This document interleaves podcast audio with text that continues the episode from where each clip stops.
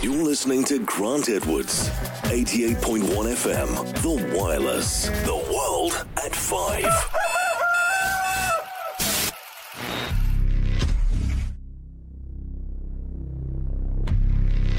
Would you call yourself a socialist?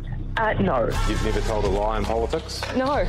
No. See, somebody sent me a video actually last Friday, and it had you talking at the Socialist Youth. Oh, whatever right. called. Yes, yes. And, and you mentioned the word comrade uh, about four times in a minute. What was that about? It was a rally, and I would have been about 25 years old. Comrade, comrade, comrade, comrade, comrade. So comrade, comrade, comrade, comrade, comrade. That was in 2009. Oh, well, I can't remember which country it was in, Has it changed since those days? No, not particularly. No. If you are caught in a lie or caught intentionally misleading the New Zealand public, how would you expect to be held to account? Well, I actually believe that it is possible to exist in politics without lying. We drum in that messaging around the dangers of COVID pretty diligently for a full two week period of sustained propaganda. There you go. propaganda. Sustained propaganda. That's what she's been doing. That's what she was doing the whole time. That three years, the six years that they were in our government, they was it was sustained propaganda. I can't believe that someone would go out and say that at a press conference. Just go and say it. Morning, Digger. Morning, mate. How are you? You like your new microphone, don't you? I do. Yeah, I do. I just I, I pop a bit in if there's any trouble. I get a bit close. I'll turn you down a bit then. You're a bit loud. Uh, okay, mate. Well, what have we got coming up th- today? Well, we're going to be looking at a telegram instead of um, going through the mainstream quite so much. We'll do a little bit of that. We're going to steal a bit of news from RNZ. I, I found a good spot. We can do that a little site there. And uh, what else are we going to do? Um, well, uh, we'll just play it by ear, shall we? All right, mate. We'll just wing it. Five minutes past uh, five. It is five. Gosh, yes, the world at five. The world gone mad. I see. Who put that up there? Did you do that? Yep, I like it. The world is mad, but run by the devil. It is, it is too. You've been listening to me, haven't you? All right, mate. Uh, let's get on with the show. The show. Uh, we'll start off with what's what have you got lined up first of all? Well, I got some news. Sky News, very good people over there. Sometimes they're a little bit too mainstream. Sometimes, um, you know, a lot of propaganda, a lot of disinformation, but they're not too bad. Especially the the hosts, they're really good. All right, let's hear the news. New South Wales RFS officials have announced they will be sending resources to Victoria to assist with significant fire activity in the state's west, ahead of forecast heatwave conditions and elevated fire danger throughout Victoria on Wednesday. This week, the RFS will fulfil a request from Victorian fire agencies. Through the National Resource Sharing Centre, New South Wales will send five strike teams made up of 110 firefighters on a five day deployment to Ballarat and Halls Gap starting tomorrow. A multi agency incident management team will also be deployed. RFS authorities will also provide aviation assistance with a large air tanker and other aircraft, which will be pre positioned across southern New South Wales ahead of forecast conditions. The Prime Minister's overhaul of the Stage 3 tax cuts has failed to deliver a bump in support, according to the latest Newspoll. Ahead of the crucial Dunkley by election on Saturday, Labor's primary vote has dropped one point to 33%. The Coalition's primary vote remains unchanged at 36%. On a two party preferred basis, Labor maintained its lead over the Coalition 52 to 48. As preferred Prime Minister, Anthony Albanese improved a point, leading 47 to 35.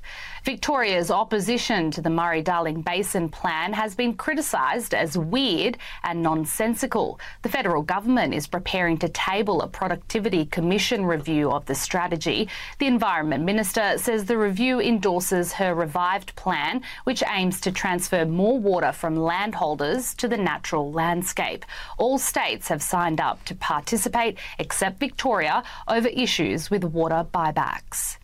The Adelaide Fringe is being accused of inflating attendance numbers in order to receive more public funding. The arts festival is one of the biggest in the world. It's reportedly seeking a further $4 million in state funding to help cover $12 million in annual expenses. Some are accusing Fringe organisers of using free events and other long running shows to increase crowd figures. Fringe organisers are rejecting the criticism, noting ticket sales are 9% higher than this time last year. Confidential Treasury analysis has revealed decade high wages growth is now the largest driver of consumer price inflation. The analysis showed labour costs constituted almost two thirds of headline CPI in the year to June 2023. Pay rises overtook import prices and supply shocks as the main contributor. The analysis undercuts claims widespread corporate price gouging is to blame for inflation. Ukraine President Volodymyr Zelensky says 31,000 Ukrainian soldiers have been killed in the country's war with Russia. He used the announcement to counterclaim Russia's figures of Ukraine troop deaths, totaling hundreds of thousands. President Zelensky did not reveal the number of wounded, saying it would help Russian military planning. His address followed Ukraine's defense minister calling out Western allies for delays in military aid. The EU announced some pr- promised aid would not be there until the end of 2024.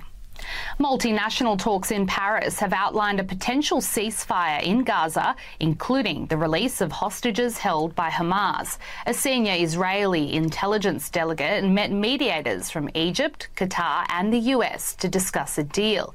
Egyptian media reports further talks will be held in Qatar between the parties and Hamas. Israel estimates 130 hostages remain in Gaza. Benjamin Netanyahu and US National Security advisor Jake Sullivan have confirmed a deal is in the works but didn't specify any details. You can now subscribe to stream Sky News' channels and shows anytime for $5 per month. Visit skynews.com.au forward slash stream. A better business tip from TNT Radio. News Talk Radio listeners are some of the most active and involved listeners of any format. TNT Radio listeners rely on TNT Radio often as their primary source of information. They trust TNT Radio and are highly engaged with the content. If you'd like more information about advertising on TNT Radio, simply fill out your details on our contact page and we'll be in touch. To find out more, go to tntradio.live. When news breaks, winds gusting 60 and 80 knots out there. we take you there 5,000 requests for help. live. It's going to come up around about my waist if I continue to stand here. First, with breaking news. Opened the front door and thought, oh my God. Trees that have fallen, cars that have been caught up in flooding water. Anytime, We're just going to take you live now to Parliament House. anywhere. Live now to outer space by NASA. Breaking news happens here. Hmm. Yeah, breaking news. Sky News. This is not. This is uh, the wireless, and you're listening to Liberty NZ. It's just gone 10 past 5. Very good morning to you. Let's look at the extremes right across New Zealand now. Napier, 20.3 degrees, the highest at the moment. Hokitika, 9.3. That's our lowest. The windiest place to be is Lyall Bay, of course, 33 kilometres of wind. If you don't know where Lyall Bay is, well, it's in Wellington. And Wellington is near the bottom of the, uh, uh, the North Island of New Zealand. Not about 60 minutes um, south of Levin, me, my hometown. Oops, sorry about that. Uh, the hometown, bit of a pop there. I'll have to organise. I'm a bit out of practice there, Digger. Yeah, we are, we are a bit out of practice there. Right now, um, Tauranga, they've it's wet there. That's the only place that's really, really pouring down at the moment. Five millimeters per hour of rain coming down in Tauranga. Did we say Tauranga? Yes, we did, didn't we? Yeah, it's Tauranga. Sort of not how you pronounce it, but it'll have to do.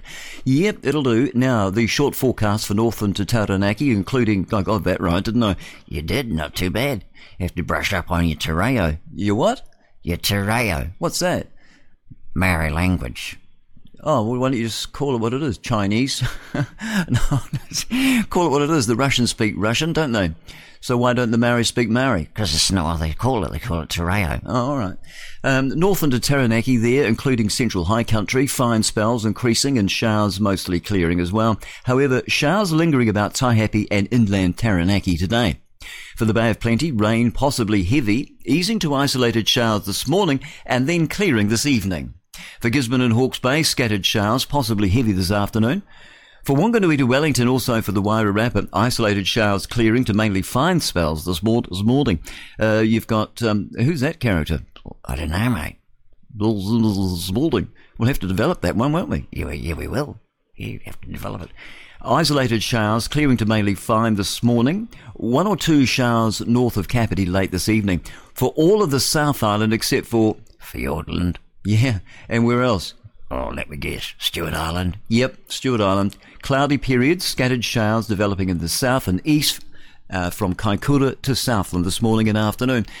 For the area of Fiordland and Stewart Island, there we are. Periods of rain. Periods of rain with um, clearing uh, uh, the mainland this evening. There we are. How about that?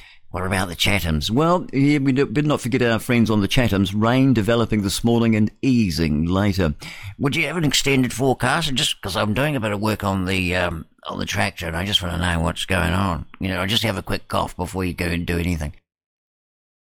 Ah, yeah, that's better, isn't it? Yeah, could you do something about the extended? All right, well, we'll do extended forecast. We'll have a look t- tomorrow. Today is Tuesday. So tomorrow you can expect showers about the eastern and southern parts of both islands, mainly fine elsewhere, but a, but with isolated showers in the inland area in the afternoons. Uh, you can expect showers in the east of the North Island on Thursday, mainly fine elsewhere, but isolated showers uh, in, inland in the afternoon. For the South Island, fine for most. On Thursday. Uh, showers along the Kaikoura coast late on. Uh, we, well, oh yeah. So, uh, so Get it right, mate. Don't you pre-read the stuff? No, I don't. I just look at it. And sometimes the eye won't move ahead. I, I, don't know, it's this dyslexic thing I've got. Okay, for the North Island on Friday, early showers about Hawke's Bay and Gisborne, clearing, fine weather elsewhere. And uh, in the South Island, you've got rain about the Fiordland area. Do you mind not doing that, Digger? Do you mind not lighting up in here? Go outside. All right. I'm sorry about that. Um, right, yeah, for the North Island, early showers on Friday for Hawke's Bay and clearing on, in Gisborne, fine elsewhere. South Island, rain about Fiordland and scattered rain spreading. It's really pouring down there, isn't it, now at the moment? It's not going to be too good. South uh, Southland and also uh, Westland as well. Fine elsewhere. Now the Chathams. Now, Digger, come back. you, you want to hear about the Chathams? Oh yeah, yeah. What's happening there? Well, long range forecast for the Chatham Islands. Rain with strong southeasterlies tomorrow. And then you've got showers and fresh southeasterlies continuing all the way through to Thursday and Friday. All the way through. All right, you go out and have your smoke. And um, how's your tobacco growing coming on? Oh, it's good. Yeah, but it takes about six years uh, because you've got to cure it, and you have to cure it. You've got to hang the hang the tobacco up up the wrong way. Well, you know, hang it upside down with a stalk, and uh, you, then you've got to keep it for about six years and you've got to have the, the right humidity, and yeah, it's just got to be right. It takes a while, so it'll be a while before I'll be ready to roll roll some uh, cigars for you. I've just also I've got to have put, put an ad out for. Could you could you do a shout out for? We need some virgins to roll uh, cigars on the thighs of some virgins because that's apparently the best one. The best Cuban ones are rolled on the thighs of uh, virgins. So yeah. All right, mate. Okay, you go out and do, and do your whatever you got to do. Ground yourself uh, there's a lot to be said for grounding, isn't there? Yes, oh yes, I'm a great believer in getting the toes on the grass. Right, now, let's um, see what else is happening here. Um, what have I got? Um, I got something coming up anyway. I'll tell you, I'll tell you shortly. With your help, we can continue to fight for freedom, reach new audiences, and bring important information to the public free of charge. This is not possible without your generosity.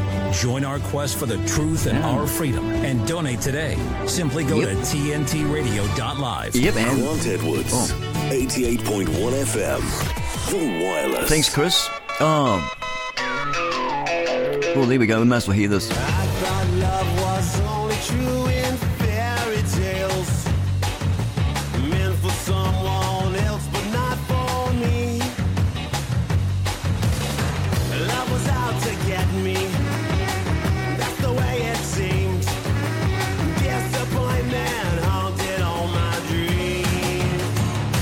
Saw her face.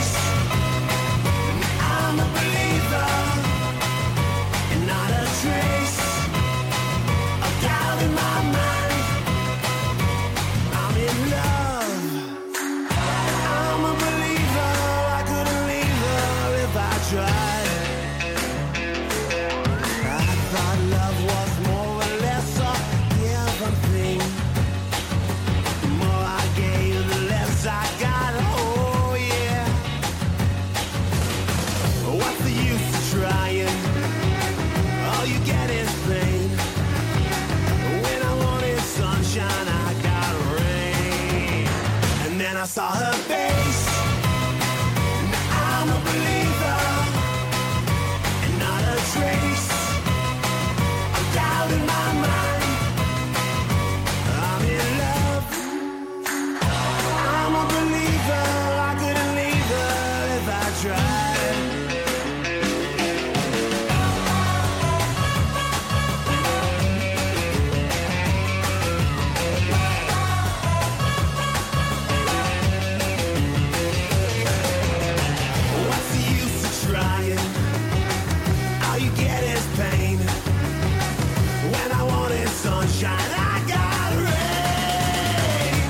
三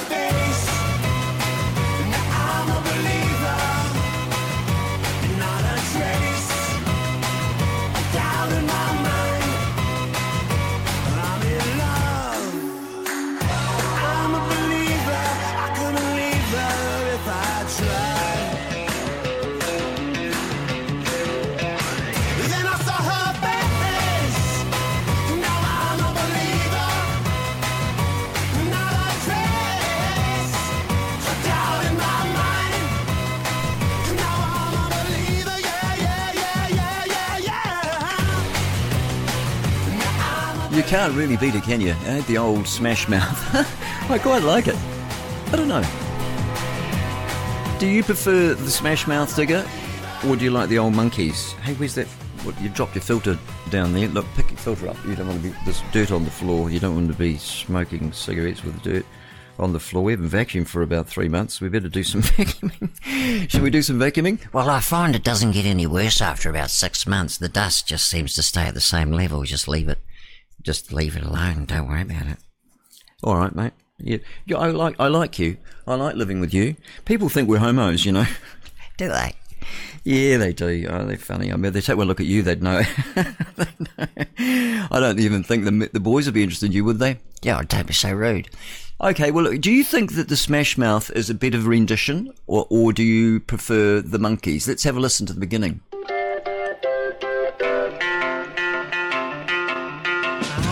Now, okay, so that's and that's the what's his name? That young fellow that he died last year, that wasn't it? Um, Davy Jones. But I, I think this one sounds better.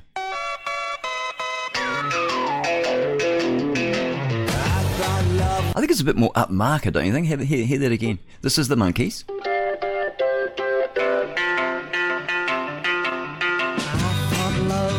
I think his voice is a bit light too, I've got to tell you, but when we loved it back in the day, and here's the Smash Mouth. I mean, this is slightly up tempo, and I think his voice is better.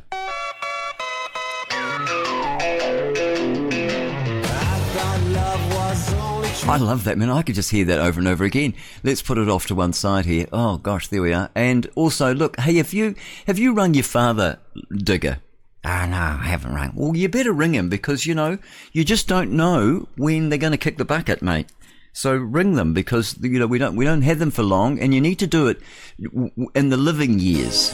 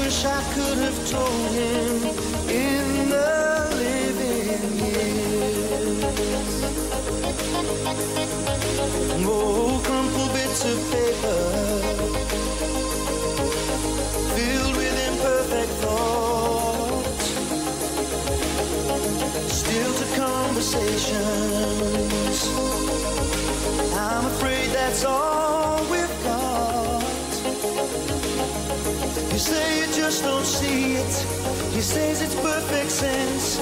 You just can't get agreement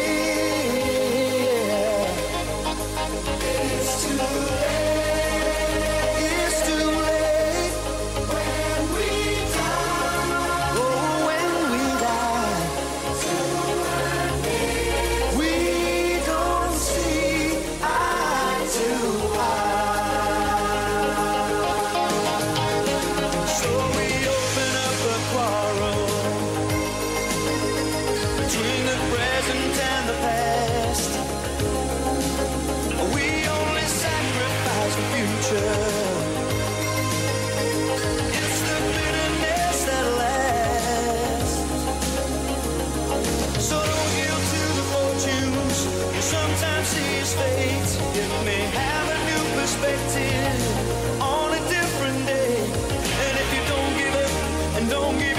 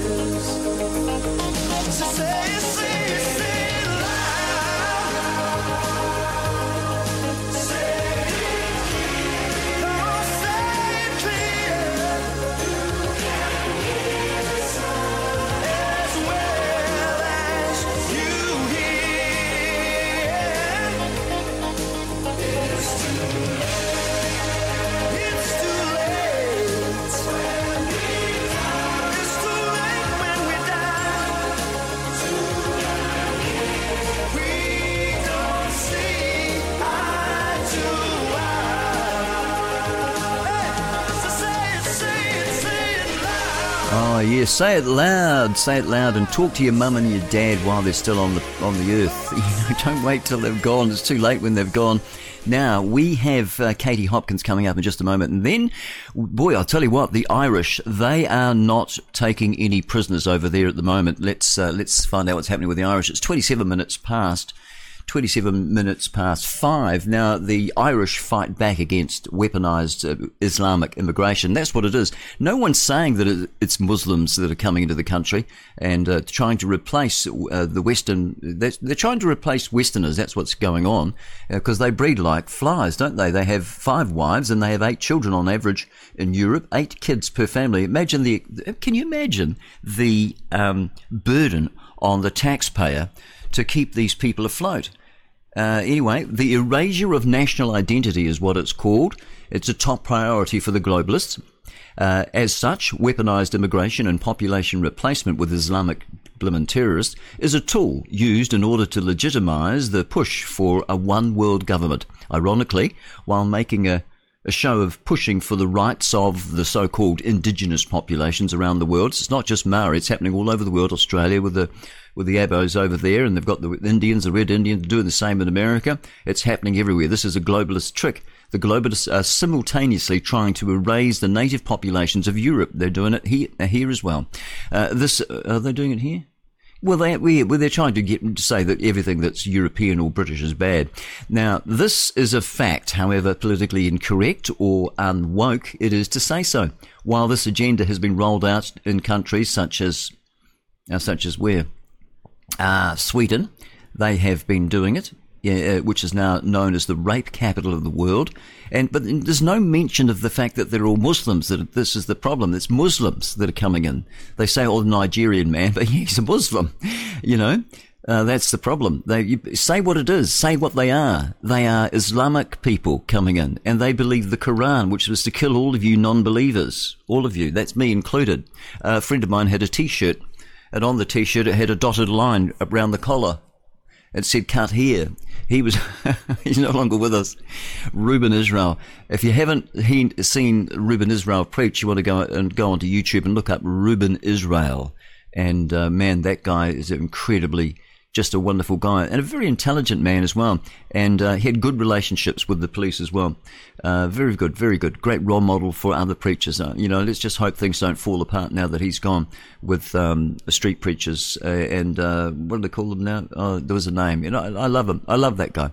Uh, well, this this agenda. We're getting back to this. This is Ireland. We're going to play a clip in a minute with um, some people. What they're saying. They're not taking any nonsense. Not like us. We're just allowing it to happen.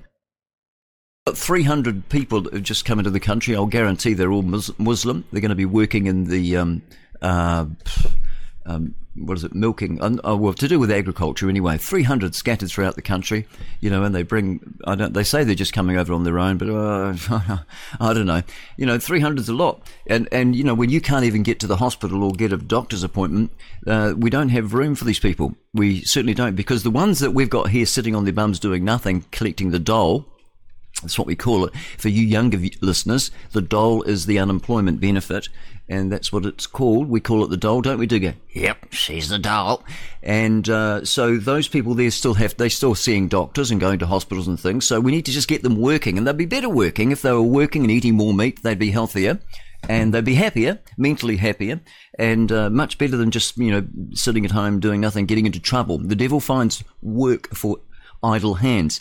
Now, while this agenda has been rolled out in countries such for, for many years, such as Sweden, uh, it says here that's the cap, the rape capital of the world. It is now being felt by the Irish, a people who have been persecuted for centuries. They say. I don't know if I 100% agree with that, but you know, well, they've been persecuted. The British were pretty tough on them. Um, and so, but they've always fought back, haven't they, the Irish? The backlash against weaponized immigration, however, is a grow, is growing in Ireland. They're fighting back. And boy, oh boy, do the Irish know how to fight. So let's, uh, let's look at that right now. Let's look at it right now. We'll give Katie a miss. I feel very threatened. I'm afraid to go out on my, my own. My sons won't let me go out on my own. Ireland's anti immigration backlash has spiralled into countrywide unrest in recent months. After a sharp rise in the number of foreigners arriving onto its shores. Unfortunately, I think Ireland is becoming the new Sweden. Protests, arson attacks, and hardening anti immigration views have transfused Irish politics with a fervour not seen since the Troubles. How long are you going to stay out here for? As long as it takes. My name's Michael Murphy, and I went to Ireland for the Telegraph to find out what Irish people make of the growing strife. I started my journey in Dublin, where hundreds of people turned out for an anti immigration march. We're just fed up with the Irish government. We're just fed up with them. It's, like a mass plantation what they're doing here. There's so many unvetted male people being brought over to this country. And they're planting them all in around schools, parks, and we're all feeling very unsafe. We're, we're worried for our children. We cannot sustain a huge number, that, that level of, of, of foreign people living in the, within the borders of this country, many of which are living off social welfare because they're, being, because they're being attracted here because of the uh, loose welfare laws and immigration laws of the state. Look after the Irish. Thank you very much. Thank you very much. Look after the Irish. Just messing around with our heads, this whole government, and I don't trust what's going on. I just want to. I, I think they're puppets for other powers, the elites, you know, the WHO, and you know all the rest of it, and possibly even King Charles. Just uh, puppets for somebody else, and they're not caring for the our own people.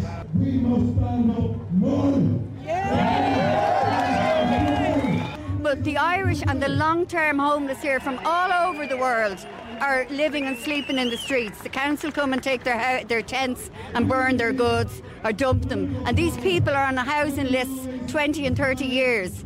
But if you come in here off a plane with no passport, uh, you're safe. It's just not right. So there. Call, and to anyone listening to this, call me what the hell you like. Little do I care. Some people have described marches like this as far right. Uh, are you far right? No, I am a concerned father. I have three children. I have two daughters and I have a son, 11, 9 and 7. That's why I'm here. I, uh, listen, the mainstream media don't report on what goes on really in these areas. There's kids being abducted, there's kids being assaulted, there's kids being raped, there's women being raped, and the mainstream media will not report on it. To find out more about where the anger is coming from, I went to a traditional Irish pub in the heart of Dublin to sit down with dissident journalist Ben Scallan. The issue of immigration didn't really come up much in Irish politics. I think we're probably unique in the sense that it's, it's been a major election issue in the UK, in Germany, in America, but uh, across the Western world, while this conversation was unfolding, Irish people haven't really discussed it at election time. And then now, I think around 2019 uh, or 2018, that sort of time period, we saw the beginnings of protests uh, uh, around asylum centres being moved into local areas. And I think that's simply due to a, significant uptick that we were seeing, where it was it was far bigger numbers than what we had experienced previously. And why do you think the government has made Ireland's borders more porous and has, as you said, run, rung the dinner bell for um, you know asylum seekers and other migrants around the world? I think that the Irish government is primarily concerned with appearing to be a modern European country, and they admire their European colleagues. They admire countries like uh, Scandinavian countries like Sweden and so on that are progressive and very uh, uh, trendy, I suppose, if you want to put it that way. Unfortunately, I think Ireland is becoming the new Sweden in a way because the same way people used to talk about Sweden several years ago that it was this country that was totally off the rails. They've got total strife, total ghettoization. It seems like we want, having seen the failure of that policy in countries like Sweden and in countries like Germany and France, we want to replicate it for some reason that I don't quite understand. The Irish government has bussed refugees, often at night and with little warning, into towns like Roscrea, sparking local anger and weeks long demonstrations. I went to Roscrea, where locals have been protesting for three weeks outside the town's only hotel, closed down last month after the government struck a deal with its owner to house more than 160 asylum seekers there. I am out here, first of all, I'm a mother, um, and I'm very, very concerned about the level of migration that's happening into our town. We are one of the smallest towns in Tipperary and we have 85% of international protection applicants. That's a huge number for any town, but for a small town like Roscrea that doesn't have any resources, we have over a thousand IPAs in town. There's only five and a half thousand of a population in this town. That's a huge amount to expect anybody to take on. Some people have said that um, the town has changed um, over the last few years. They're Yeah, scared to go out at night. Um, the uh, playground is left um, Yeah. without children. No, no people want to go there anymore. Why is that? Well, I think a lot of the thing is, and here again, it's the arrogance of the of the men that are bringing them into the town. They don't provide any services for them. There's no recreational activities. So you have groups of 10 and 15 IPAs standing around in groups. Now, let it be said, if that was 10 or 15 Irish men standing around in groups, I would be intimidated. But you're, when you're walking past a group of men and they're saying something to you in a different language and you don't know what they're saying, it's obviously it's very, very intimidating. There's women, older women and men here who won't go to collect their pension on a Friday morning in town because the post office, outside the post office, is where they gather. Now, I'm not saying these men could be, you know, they're probably really, really nice lads, but any group that gathers in 15s and 20s is going to be intimidating. While the protests have been mostly peaceful, some have turned violent, including in Dublin last year, where riots broke out after three young children and a woman was stabbed, allegedly by a man of Algerian origin. Muslim. Yeah, allegedly by a man of Algerian origin. You hear that? See, he's actually a Muslim. 26 minutes away from 6 o'clock, and we'll have uh, some news. We'll find some news from somewhere at the top of the hour. We're just negotiating with TNT. we'll see how we get on. Uh, before we do anything further, I want to bring your attention to a pro vaxxer by the name of Scott Adams. And um, he, th- this actually, I think I've, this is a little bit older, but it just got sent to me last night. He says, You've won. You've won completely. I did not end up on the right place in the right place. He says the right place would be natural immunity, no vaccinations. That's Scott Adams. We'll hear from him from the horse's mouth himself in just a moment. But before then, uh, before that, let's have a listen to Katie Hopkins, see what she's on about. Citizen Army. Good, good luck with that. And in final news, General Sir Patrick uh, Sanders says he wants to build a citizen army to help push back against the Russians. Good luck with that, sir. After what you've done to real men of this country, all you've been left with is little people who don't know what a woman is, cry at the first sign of a cold, and have only ever used their hands in order to apply moisturizer, makeup, or lube. So I don't know what citizen army that you're going to be building, sir, but I wish you all the very best. That's the news you need out of batshit bonkers Britain. Katie Hopkins ad you can hear on TNT at 9 o'clock Greenwich Mean Time, 9 p.m. at night. Now, the thing they don't have to worry about is the thing I have to worry about, says Scott Adams. uh, what will happen in say five years. So listen, let's listen to this pro-vaxxer Scott Adams admit that we, uh, what we know, that we didn't win, however. Uh, we all tried warning. It's not about winning and losing. He thinks it's, a, you know, we're winning. we're, not. We just tried to warn you because we actually care about you. We cared about you, Scott, and we cared about other people that are taking that jab. That's why we said it was, wasn't, it wasn't a, um, a right or wrong issue. It's not a matter of that. It's a matter of love for your fellow man. So let's hear from Scott Adams anyway. It's quite interesting. Two minute clip. Having said as clearly as possible that the anti-vax people seem to be the winners, I want you to hear that clearly. The anti-vax people appear to be the winners. The anti-vaxxers clearly are the winners at this point, and I think it'll probably stay that way. And, and I don't want to put any shade on that whatsoever. They came out the best. They, they have the winning position.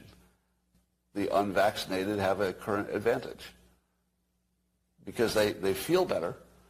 The, the thing they're not worrying about is what I have to worry about, which is, I wonder if that vaccination five years from now, because really the anti-vaxxers, I think, were really just distrustful of big companies and big government.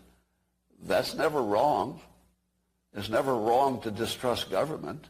It's never wrong to distrust big companies. Right?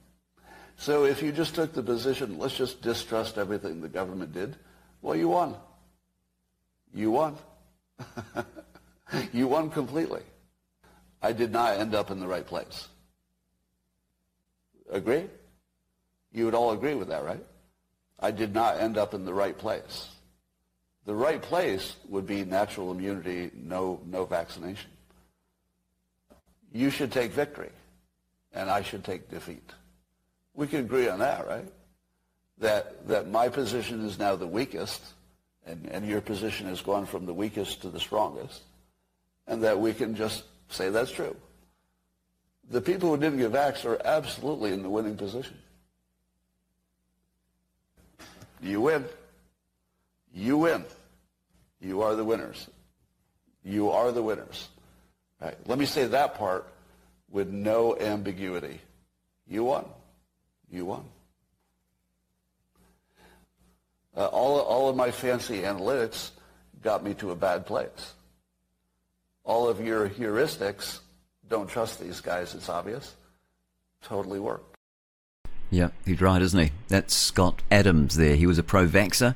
But, you know, it's big of him. I don't agree with his winning and losing business, but it's big of him to come out and say that. Wouldn't it be good if Sean Plunket from the platform or that other half-wit Michael Laws, wouldn't it be good, you know, because it's, it's right in front of them, isn't it? You know, it's just like we've come up and we've spat on their shirt, a dirty great hoik, right on his shirt, and he's looking at it there. You know, to, to, that's what we're trying to do to get the people's attention, isn't it? Sort of figuratively. And, um, you know, they know. So it's obviously, it's really clear. He knows he's got a big gooby running down his t-shirt. Uh, but they're just pretending that it's not there.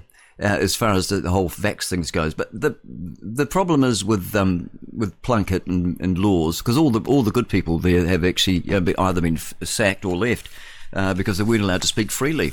And there was quite a quite a list of them. I think even uh, Paul Brennan was one of them. And I'm, aren't they related or something? I'm thinking. I thought um, Paul Brennan and um, uh, what's his name, um, Sean Plunket. I thought they were related, but they weren't.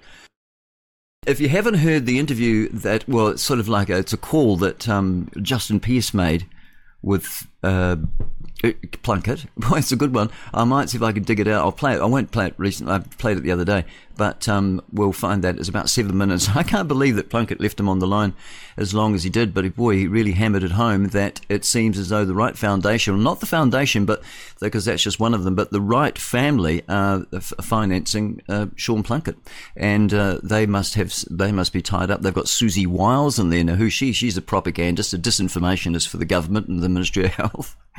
she, the pink-haired beach whale, as John Ansell calls her. Uh, he does. 14, 16 minutes away from 6 o'clock. Gosh, it's early, isn't it? The moon's out. Isn't it lovely? I wonder what was wrong with me. Yeah, it's almost a full moon. It'll be a full moon tomorrow night, won't it, Digger? Yes, yeah, I like a full moon. You do? Yeah, I do too.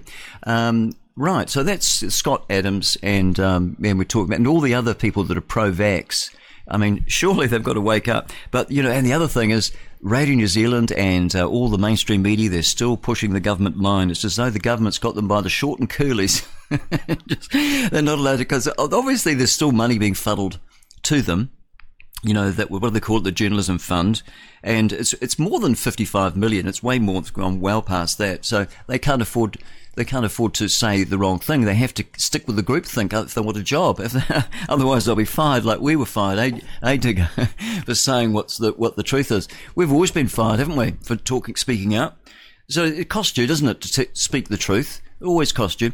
Okay, let's uh, go back to uh, where, where, should we go? Should we have a look at? Oh no, hang on. Now this is very interesting. Did you know that if you, I've just pasted this on the Facebook page, and uh, thanks very much, Digger, for putting giving this one to me. This is from Kevin McCracken of Starve the Beast. Now I think he's on Facebook, but I'm pretty sure he's on Telegram as well. But anyway, uh, how did, oh, I think I got an email. So yeah, get get on your his email list, Starve the Beast. Now, do you own your own motor vehicle? The answer is no, you don't. We think because we changed the registration, uh, the registration owners, we now own the automobile. I like the way it says that, uh, but we don't. The NZTA, that's New Zealand Transport Association website, says this: make sure you know your registered registered person responsibilities. So it's not your ownership. They've changed the whole idea of your ownership papers to registered person's responsibilities, registered person's paper. When you let us know you've bought a vehicle, this is the NZTA, will record you as the registered person. Now, person is a, is a word, it's a legal word, not a, not a lawful word, but a legal word. It basically means you're part of the corporation. You're a corporation. That's a corporate word. So when they say you're a person, because you're not, you're a living man, aren't you? You're not a person. Person is in legal terms and legalese means you are a corporate entity. You're a dead entity. Now, they say here that you're the registered person in, in the motor vehicle register.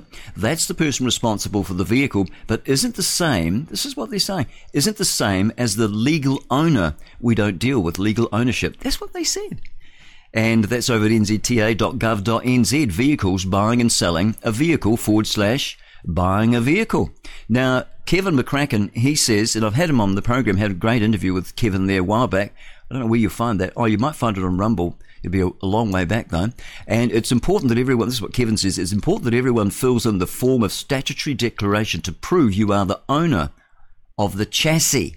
The chassis number can be found in the engine bay on the driver's side firewall. It's an inverted stamp with letters and numbers. Now, write on the form without prejudice so that disputes can be handled out of court. Otherwise, they drag you through the court system and you go broke. You don't want to do that. So always write without prejudice. And he says here, uh, there's an, the attachment may have to be opened on a computer. So he's got an attachment there, and we've pasted it up on our Facebook page, Liberty NZ. There we are, Liberty NZ. Yep, 17 minutes away from six. And uh, what else have we got coming up? Let's see. I'll see what I can bring you. Oh, more from Katie. Yeah. Right. You guys want the Holly Willy Booby gossip? Here it is. At this point, for ITV to get rid of Holly Willoughby would cost the earth. Can you even imagine? Reputational damage, you know, PTSD, the stalker, all the rest of it. Having to work with Alison Hammond. So instead, they've put her back on Dancing on Ice. So the British public, we're like, what the fuck is she doing back? I thought they got rid of her. What's she doing? she looks a bit like an ex-wife at a wedding, doesn't she? Kind of desperate and overdressed.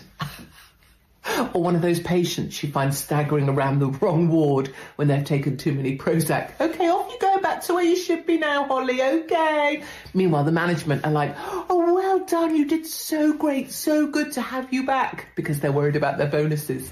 Meanwhile, BBC and ITV don't want to employ any men that might be a pedo perv and stick their cock up a small child or waggle it round for OnlyFans, so they're exclusively employing Bradley Walsh or Stephen Mulhern or Steve Brad Walsh Hearn, as I call them, or their offspring. What's he called?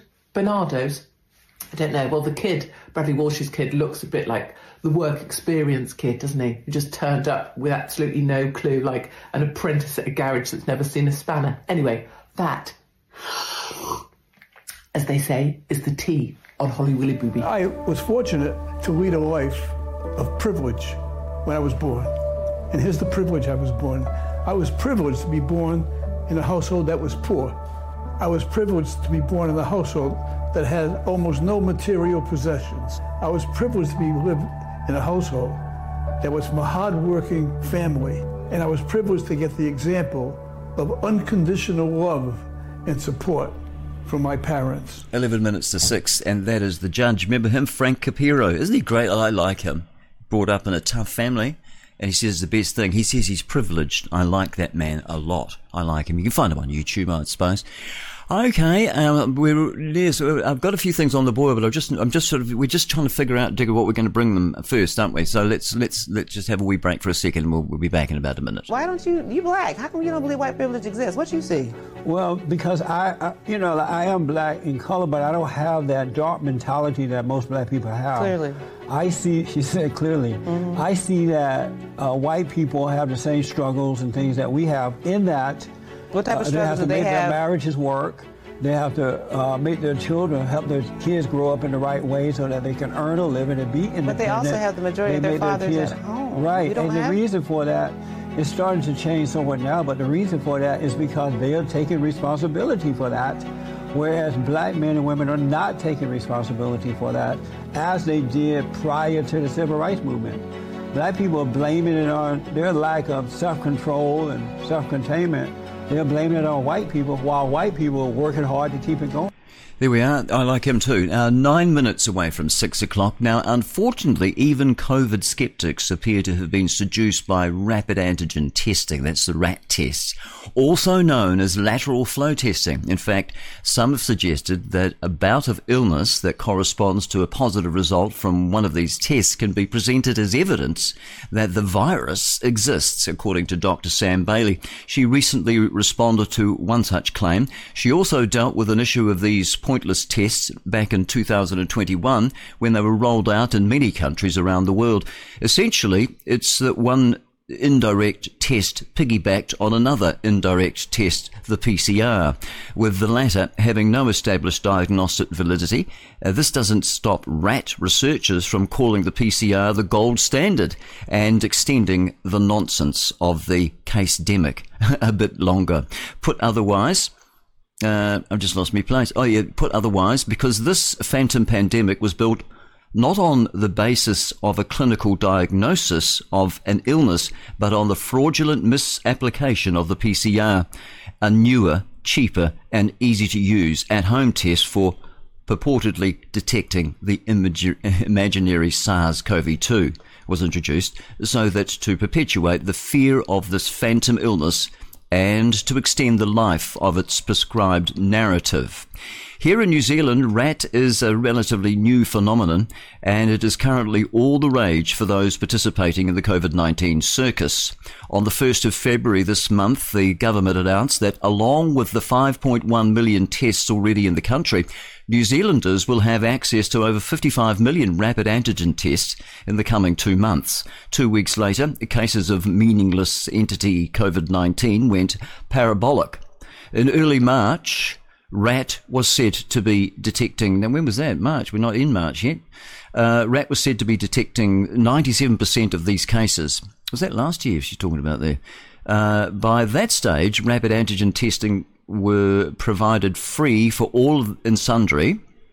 And uh, it says here, with many feeling the need to test themselves or their children several times a day. Let's hear from Dr. Sam Bailey now on that one there, and then that'll take us right up to news time. Who would have thought we'd be asking this question at this stage of the global COVID 19 situation? I'm going to explore some often overlooked fundamental issues. It can be surprising when we scratch beneath the surface and go back to some basic scientific principles. Minor misunderstandings of these principles can magnify dramatically and manifest in all sorts of unexpected ways. I've got a few interesting recent developments to discuss too, so make sure you watch till the end. First of all, we need to be clear that a case is not the same as a clinical diagnosis.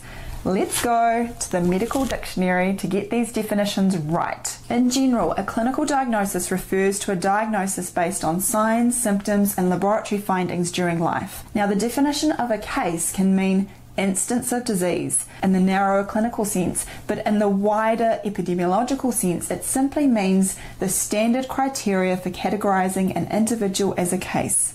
While defining cases can certainly help us understand and manage disease outbreaks, we need to be careful when applying case definitions. For example, if the criteria is too broad or non specific, this can result in too much meaningless data. So, how do we make a clinical diagnosis of COVID 19? If we search around the WHO website, even though it talks about symptoms and testing, it doesn't appear that there are any formal diagnostic criteria for the disease. Although they do state a molecular test is used to confirm an active infection, and polymerase chain reaction, PCR, is the most commonly used molecular test. You can check out my video here to see the possible problems with using PCR tests for diagnostic purposes. And what do the ever trustworthy Cochrane Group have to say? Back in July, they performed a literature review with regards to signs and symptoms used to diagnose COVID 19 and concluded the following. Based on currently available data, neither absence nor presence of signs or symptoms are accurate enough to rule in or rule out disease. It's now almost a year into the situation, and as far as I am aware, we are not much further ahead in this area. In summary, we don't seem to have standardized clinical diagnostic criteria for COVID 19 outside of the PCR test. Signs, symptoms, and other investigations may be recorded, but they are not required. Virus isolation is similarly not required. What about a case definition for COVID 19? The WHO website states that a confirmed COVID 19 case is a person with laboratory confirmation of COVID 19 infection, irrespective of clinical signs and symptoms. Dr. Klaus Köhnlein pointed out the problem with defining cases this way in my recent interview with him. He described it as a PCR pandemic. Additionally, a case is technically whatever a health authority says it is, so it can change over time and make comparisons of data meaningless. Useful conclusions can only be drawn when the case definition is consistent and we take into account what it is we are actually defining.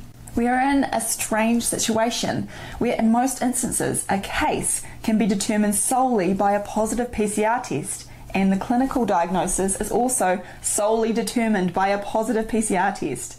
You will notice that the requirement of disease is conspicuous by its absence. This is still technically valid under the definition of case, keeping in mind that this can be loosely defined. But in this setting, it should be made clear that the COVID cases refer only to people that had a positive PCR test, nothing more than that. It introduces significant issues when a standalone PCR test is used for the clinical diagnosis of COVID 19, as it becomes disconnected from the concept of disease. But wait, there's more. It is typical in medical and health matters to have some idea of the false positive rate for a test. For example, a pregnancy test would be considered a false positive if there was no actual pregnancy in the setting of a positive pregnancy test. But the way the COVID 19 PCR tests are being used in the population by definition, there can be no concept of false positives. And as I've discussed in a previous video, I'm not talking about false positive rates reported for SARS CoV 2 PCR tests from a single isolate in a laboratory setting. I'm talking about using the PCR tests in the population at large. Just to throw another spanner in the works, I'd like to give the microphone to our old friend Dr. Fauci. Now, unlike some of us PCR skeptics, Dr. Fauci believes the PCR test is a valid way to confirm COVID 19, but in this interview, he admits that the concept of a positive test is not that simple.